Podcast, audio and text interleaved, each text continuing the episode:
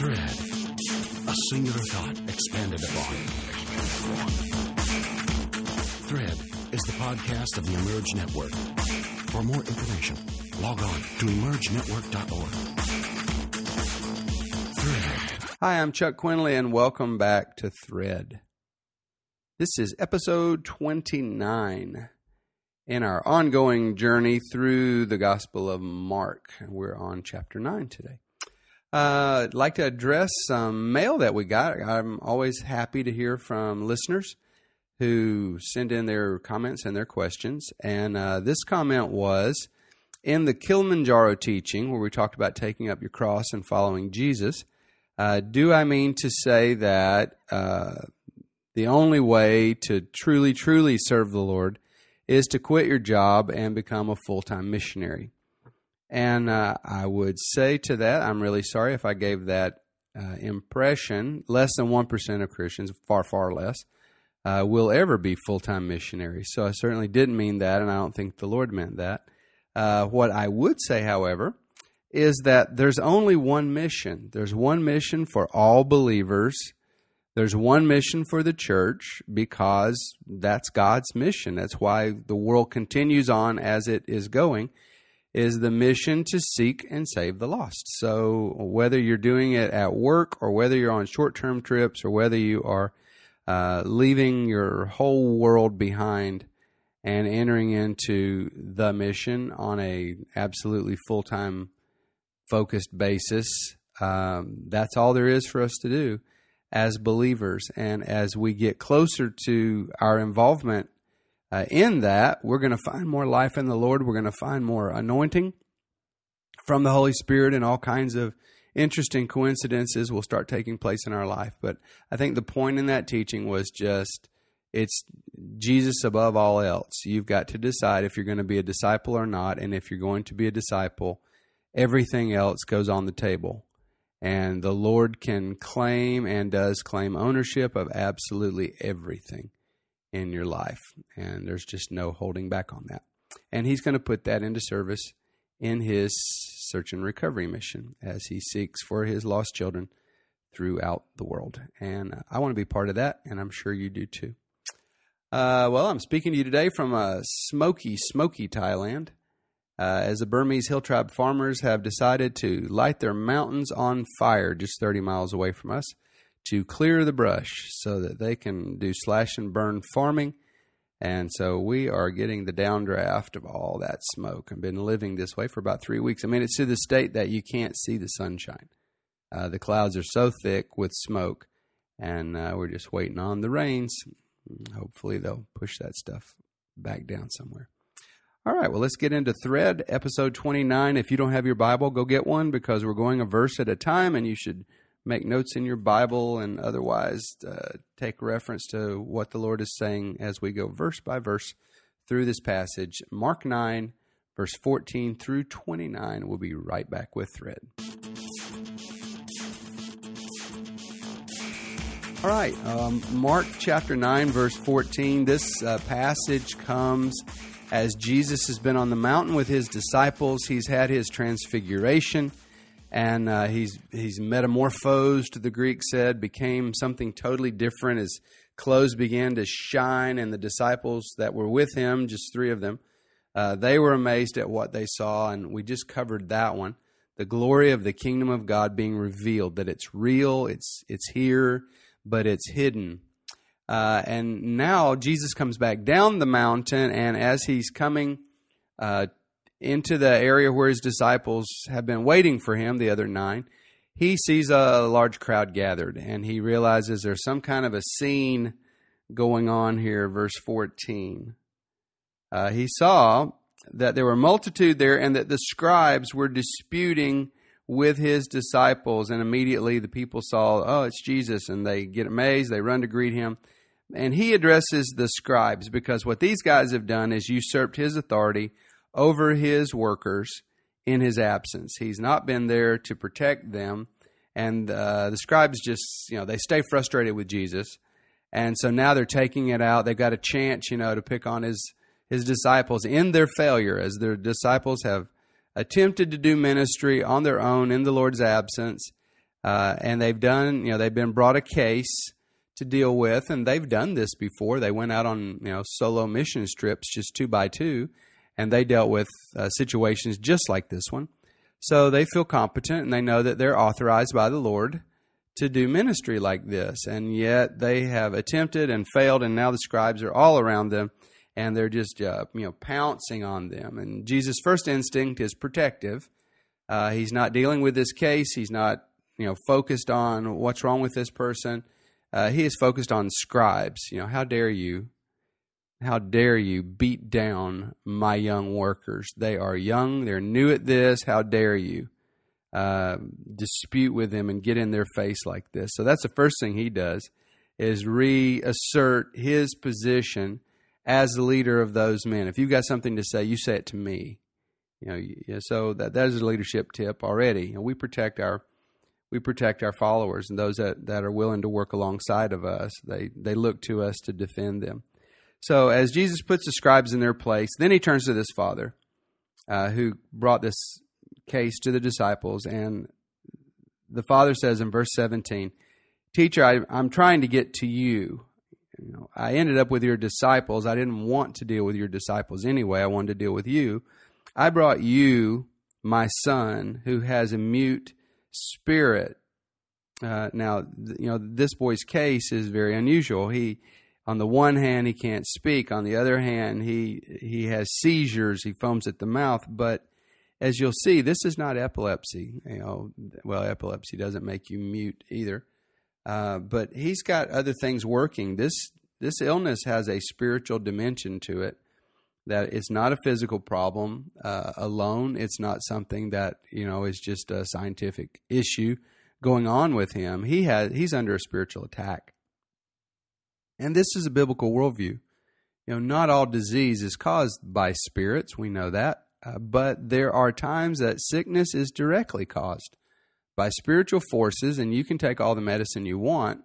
Your condition is not the result of you know an imbalance or you need antibiotics. You have a demon that's attacking you. That's that's a biblical worldview. It happens. Uh, not that it happens all the time, uh, but it does happen. And to rule that out and to say, well, you know, that's old superstition. Well, Jesus believed it, uh, and the Bible believes it. So if you're going to be a follower of Jesus and uh, someone who builds your life on the Word of God uh, and lives by it, well, then you need to invite the Scripture's perspective to inform your perspective. You know, there's been times in my own life that because I'm not a real, uh, I'm definitely not a superstitious Christian. I'm a Pentecostal Christian. I believe in all the gifts of the Spirit. Uh, I believe in demons. I believe in angels. I believe in uh, anointing from God to break all kinds of spiritual strongholds. Uh, but I do not, you know, run around looking for high places to go upon and pray over cities, and I don't do that. Um, however, there have been times in my life and my family's life that the the things that have happened to us, uh, there's just too many. They're coming one after another. They appear to be calculated. It it appears that these things work in concert with each other, and we're being beaten down and broken down as a family. And you know, we'll just kind of soldier through it. And then there's a time when we go, wait, you know, this is this could be spiritual in nature. So then we rebuke the devil and fight a spiritual battle, and the sky clears and the thing goes away. So uh, take authority. You know, we're in a spiritual battle, and you need to take authority over the dark side when it tries to attack you. Uh, in verse 19, Jesus has absolutely no doubt that every single case can be healed. You know, he doesn't he doesn't ever enter into this uh, debate you know, does God heal everybody? Can God heal? Will God heal everybody? He just assumes that every single case can find a healing. If it's a natural caused problem, God can heal that. If it's spiritually related, of course, God can heal that. Uh, he addresses things with absolute 100% faith that it can be dealt with. And he expresses his frustration in verse 19. He's frustrated with his disciples. He's frustrated with the scribes, he's frustrated with the crowd, and he just extends this comment to everyone. Oh, faithless generation that will not have faith. Oh, faithless generation. How long shall I be with you, and how long shall I bear with you? Bring him to me. And they brought the boy to him, and as the boy is being brought, when, verse 20, when the boy sees him, the spirit convulses him. He falls to the ground. He wallows, foaming at the mouth. Okay, now, if you're involved in the care of souls, you're involved in caring for people and in ministering to people, and if you ever uh, are involved in praying for the sick or doing spiritual warfare, you really need to pay attention to what's about to happen in this story. Jesus does not grab his bottle of anointing oil and go racing at this child. He understands, just like doctors in the hospital understand, that you don't rush to treat. You everybody's in pain and you know, as long as there's no bleeding going on, you take a moment. If there's bleeding, you put pressure on it, but you take a moment and you ask some questions because you need to get the right diagnosis before you start, you know, hacking away at a cure. And this is important for counseling too, because sometimes you know someone will come in, they'll they'll open their mouth, they tell you their story, and you jump to tell them what they should do. And what you need to understand as a counselor is whatever it is they told you is not the real thing. Okay, it's not the story; it's a story, and maybe in their mind, that's what's you know got their consciousness all focused. But if you'll just take your time and dig around at this a little bit better, uh, you're going to come to different layers of need and layers of understanding, and you need an accurate assessment. So, um, you know, I was taught in seminary four four steps to the care of souls, and uh, I offer them to you because I see Jesus doing them. First of all, intake. Uh, you don't start speaking; you start by asking questions.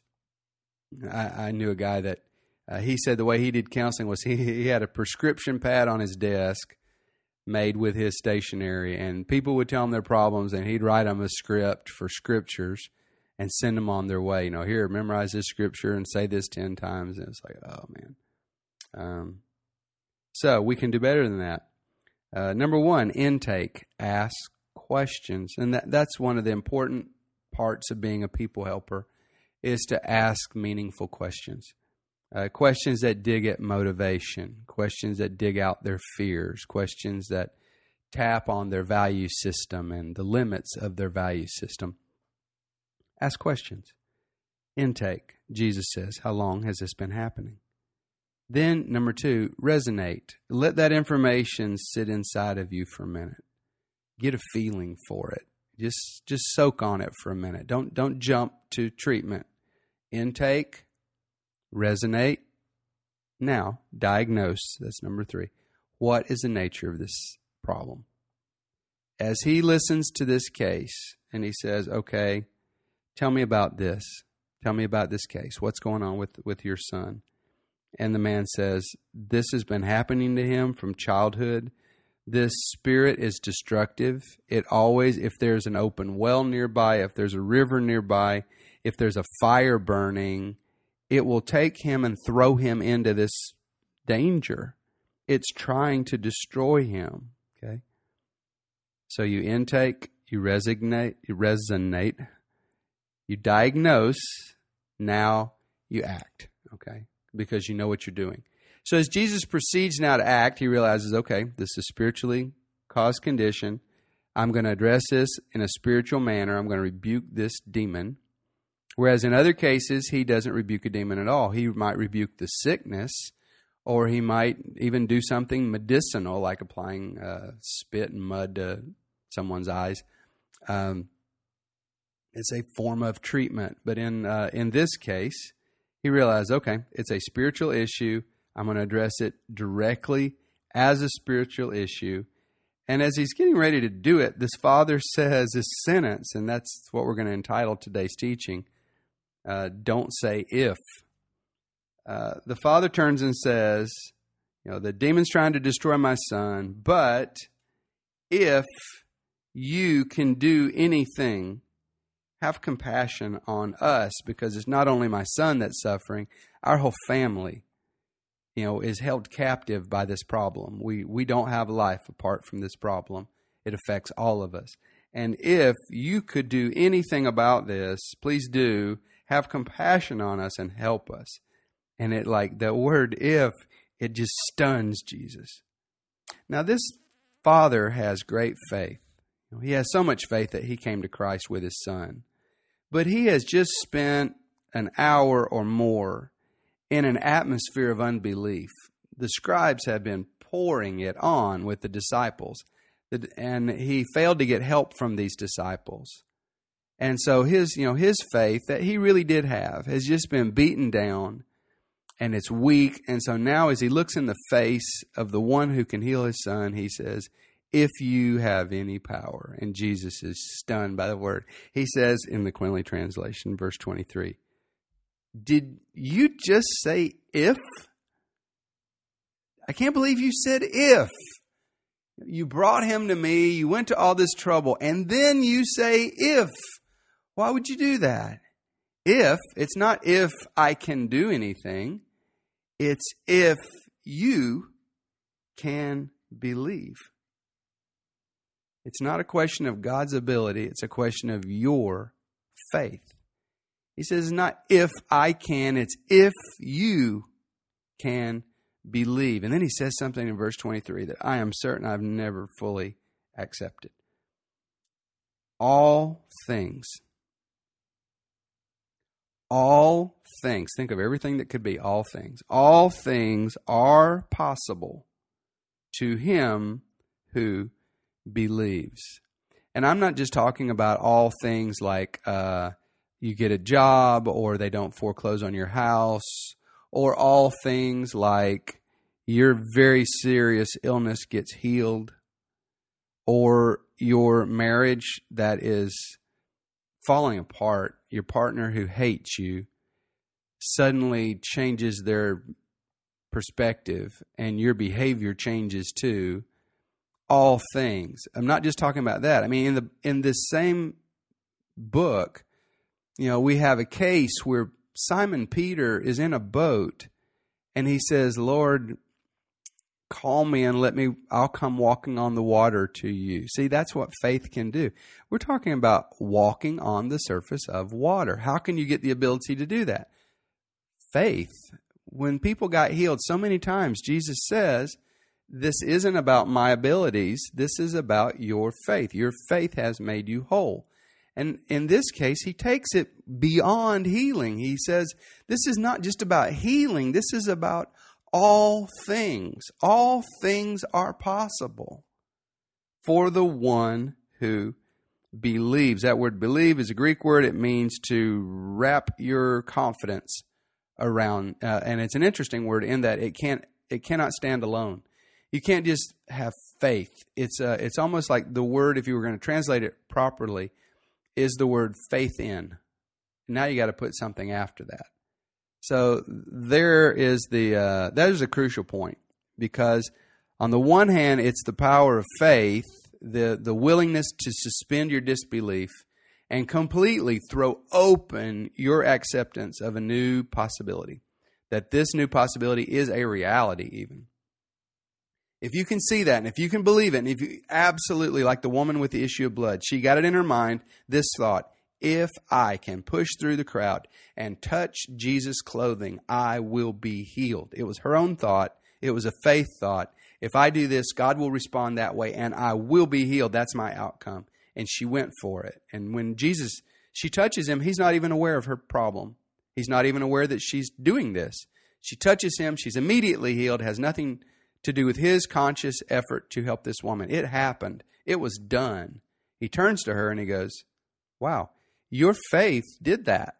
Your own faith just made you healed. God, that's how it works. God has all these resources out there, and they are for the ones who have the faith in Jehovah. You have absolute, total, childlike confidence in Jehovah God. He loves me, cares for me, can do all things. I'm walking with him and I believe. And you reach out and do it. And the child's uh, father, and I'm certain I have never fully accepted the power of this verse. I mean, think of all that's included in all things. Man, how could our life be different if we really lived by faith? Totally, totally confidently believed in God, would not entertain any thought opposite to what we know God will do by his character and by his nature, and just live that way. And this boy's uh, father, uh, he cries out what I think we all cry out Lord, I do believe. Help my unbelief. You know, it's our dilemma. We're, we're caught uh, between the faith that God gave us, because the scripture says that God gave us a measure of faith. We've all been given that measure of faith. We should use it every day. It's like a muscle, and we should pray for its increase. And this man says, Lord, you know I believe, but you also know I need help. So help my unbelief. Well, let me help your unbelief. Uh, prayer and praise provide an atmosphere that will build faith. You need to change your environment. If you want to have more faith, stronger faith, confident faith, you need to change your environment. Fill your mind with God's music. Fill your mind with praises. Get yourself in the Word. Memorize the Word. Soak yourself in God's Word and get that in your head because even Christ's ability to do miracles was reduced where unbelief prevailed. In Matthew 13, 58, and also even here in Mark, uh, we'll see cases where Jesus goes home to his own people. He goes intending to heal everybody in town, only to have them meet him with unbelief and hostility. And the scripture will say, and he could do no mighty miracles there except heal a few sick folk. Uh, they shut him down. And the next verse says, and he marveled at their unbelief. Like, wow. Faith is an amazing power to release the resources of God, and unbelief, anti faith, is an amazing power to shut down the flow of God's grace. I mean, He wants to do it. And here's God wanting to do it. And here's anti faith, unbelief, questioning, doubt, if. And that just totally shuts down what God is intending to do. That's how powerful it is. So, you know, feed your faith, starve your fears. Um, Jesus takes this boy, he commands the Spirit come out of this child and enter him no more. The spirit cries, convulses him greatly, comes out of him, and everyone said, He's killed him. The man is, the boy is dead. But Jesus took the boy by the hand, lifted him up, and he arose. And the disciples ask, when this case is over, in verse 28, the disciples ask a very humble, honest question. I think that's one of the, the signs of health in their life, is that they ask the question in verse 28 why couldn't we cast this demon out. We knew it was a demon. We tried to cast it out. It wouldn't come out for us. It came out for you.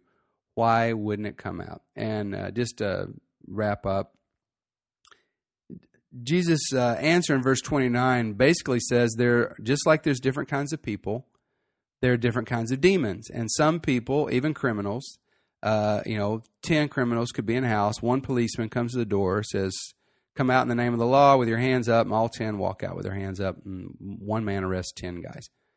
There are other kinds of criminals, though, that if the police say, come out in the name of the law, they get shot at. You know, these guys are not coming out. And so the wise police officer drops back, gets on his radio, calls all these guys, and they surround the house until they're shock and awe, and there's so many more cops than the guys inside. And now they come at him again uh, because you're dealing with stubborn, hardened criminals. And so when you're dealing with the demonic, there are times that a simple prayer will do. And then there are times that you're dealing with a stubborn demon. And they are not easily going to answer to you. So you got to muscle up on them. And you do that with fasting. Jesus says, Well, you actually don't have much of a, a prayer and fasting life, verse 29. This kind, this kind of demon it doesn't come out without prayer and fasting.